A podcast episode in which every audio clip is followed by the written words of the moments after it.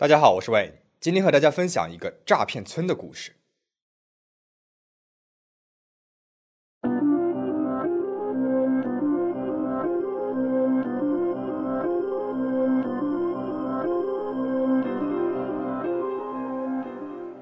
陈强是一个普通农民，生活在重庆市涪陵区的礁石镇，结婚十几年，儿女双全，生活虽然平淡，但也幸福。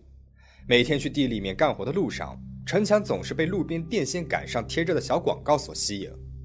小广告上面写着几个大字儿：“重金求子”，底下呢是一张女人的照片。大致的内容是自己丈夫不能生育，十分的苦恼，想要找一个男人求子，事成之后必有重金报酬。每次看到这个广告，陈强心里总是会想：会有这样的好事吗？他很想试试打广告上的那个电话号码。但是又怕那边的是个骗子。二零一六年四月二十五号上午，陈强发现自己手机上面有一个未接来电，回拨过去之后，他听到一段录音：“你好，我是洪美兰，丰满迷人，嫁给了一个香港富豪，因为丈夫丧失生育能力，为继承丈夫的巨额家产，现在想要找一名健康男性与我共同生育小孩。如有诚意，我将先付三十万元现金。”成功怀孕之后，再付八十万元报酬。联系电话：幺八七九幺零七。这不就是电线杆上的那个小广告的内容吗？居然还自己找上门来了。陈强立马拨打了语音信息上留的联系电话。一个叫做洪美兰的女人接了电话。洪美兰告诉陈强，来应征啊，必须满足两个条件：第一是身体健康，第二点呢是对于这件事情必须保密。洪美兰问了陈强的身高、年龄之后，并且表示自己十分的满意。洪美兰告诉陈强，自己是江西上饶人，丈夫是香港富商。半年之前，她的丈夫因为出车祸，下半身残疾，失去了生育能力。为了圆自己的母亲梦，也为了想要有一个孩子继承家业，在得到了丈夫的同意之后，她来到了大陆，找一名男性借种生子。洪美兰说，事成之后呢，她会付给陈强一百一十万元人民币。还说她可以先去陈强所在的重庆市和他见面，但是陈强要先交三百元的意向金。听到这里，身为局外人的我们肯定是能够警觉发现，这显然是一个骗子，这是一个骗局。但是陈强作为贪财又好色的局内人，却已经上了钩了。他没有犹豫多久，第二天陈强就通过手机将三百元转入到了洪美兰指定的银行账户里。又过了两天，陈强打电话问洪美兰什么时候来重庆。洪美兰说自己已经到了重庆市礁石镇的某宾馆了，还把宾馆的位置发给了陈强。陈强来到了宾馆，却发现没有叫洪美兰的人入住，于是打电话给洪美兰。洪美兰说她请了一名律师，具体事项由律师负责，然后把一位于律师的电话号码给了陈强。陈强拨通了律师的电话，接电话的是一个男人，自称是洪美兰的代理律师。他说马上就安排洪美兰和陈强面谈。如果双方都满意，洪美兰会先付给陈强三十万元的营养费。接下来呢，两个人将相处三个月的时间。如果三个月之后洪美兰怀孕了，那么将再付给陈强八十万的报酬。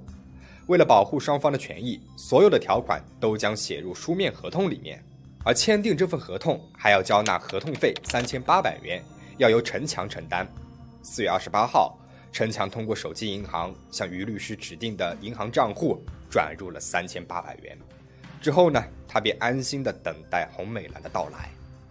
四月三十号，陈强接到了洪美兰打来的电话，他告诉陈强，双方见面之前，陈强要交人身安全保险金六千元。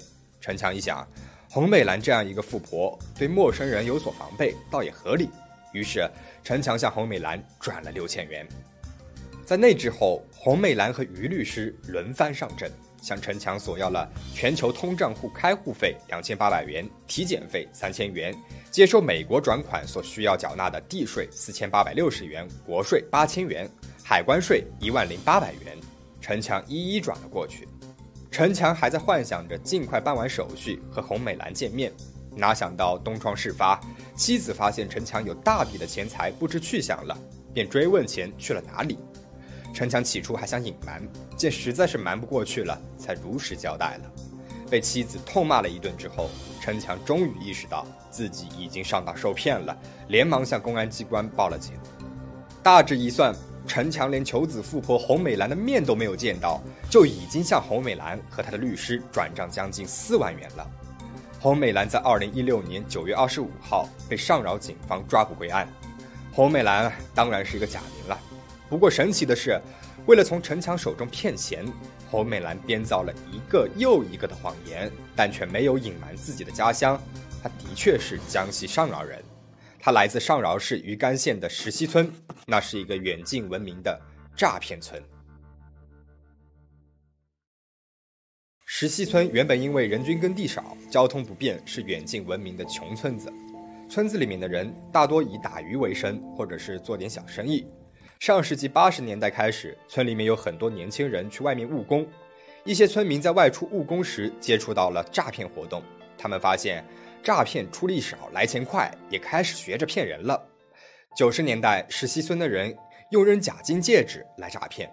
他们先将一枚假金戒指丢在路中间，看到有行人捡起来之后，就靠上去，以见者有份为由提议平分，否则呢就要报警。有些人呢爱贪便宜，就会同意，骗子就继续提议，那这金戒指他就要了，给行人一半的钱。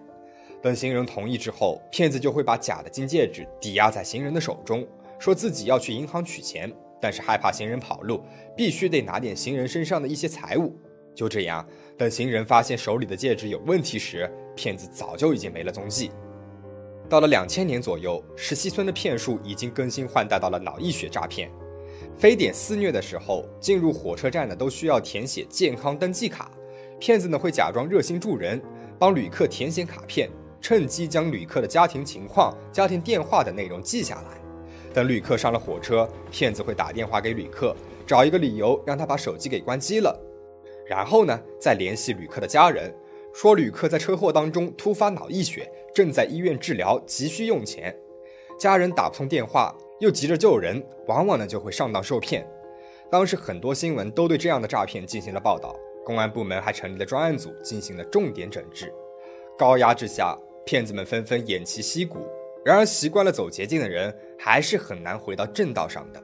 没有过多久，一切又死灰复燃了。这一次，石溪村上架了新的剧本——重金求子。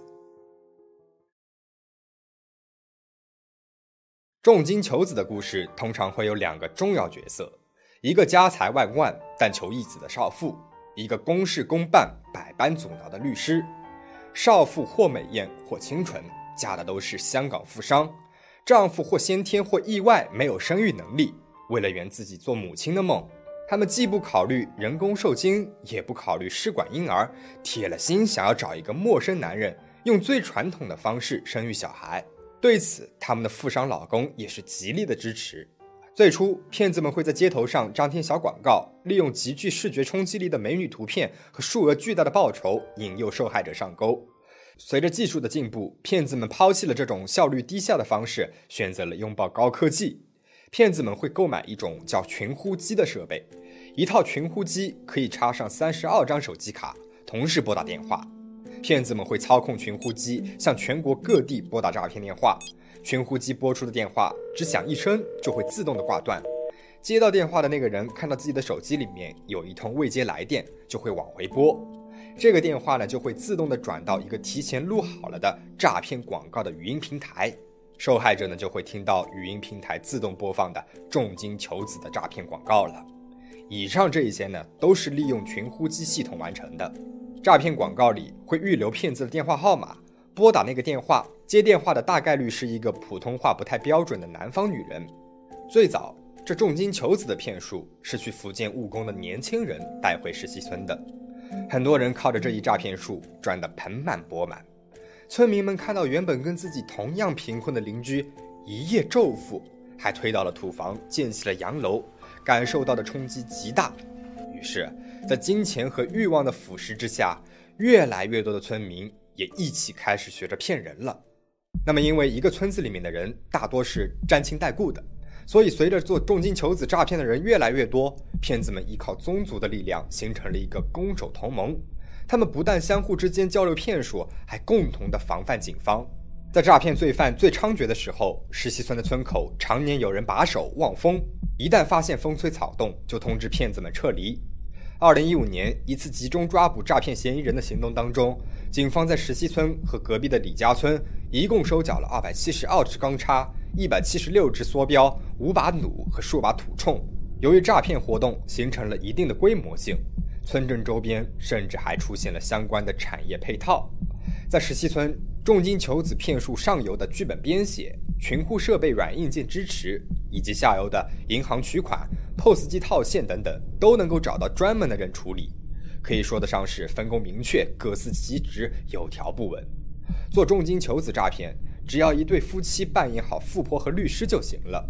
那么，如果利用变身软件的话，甚至一个人就可以做到了。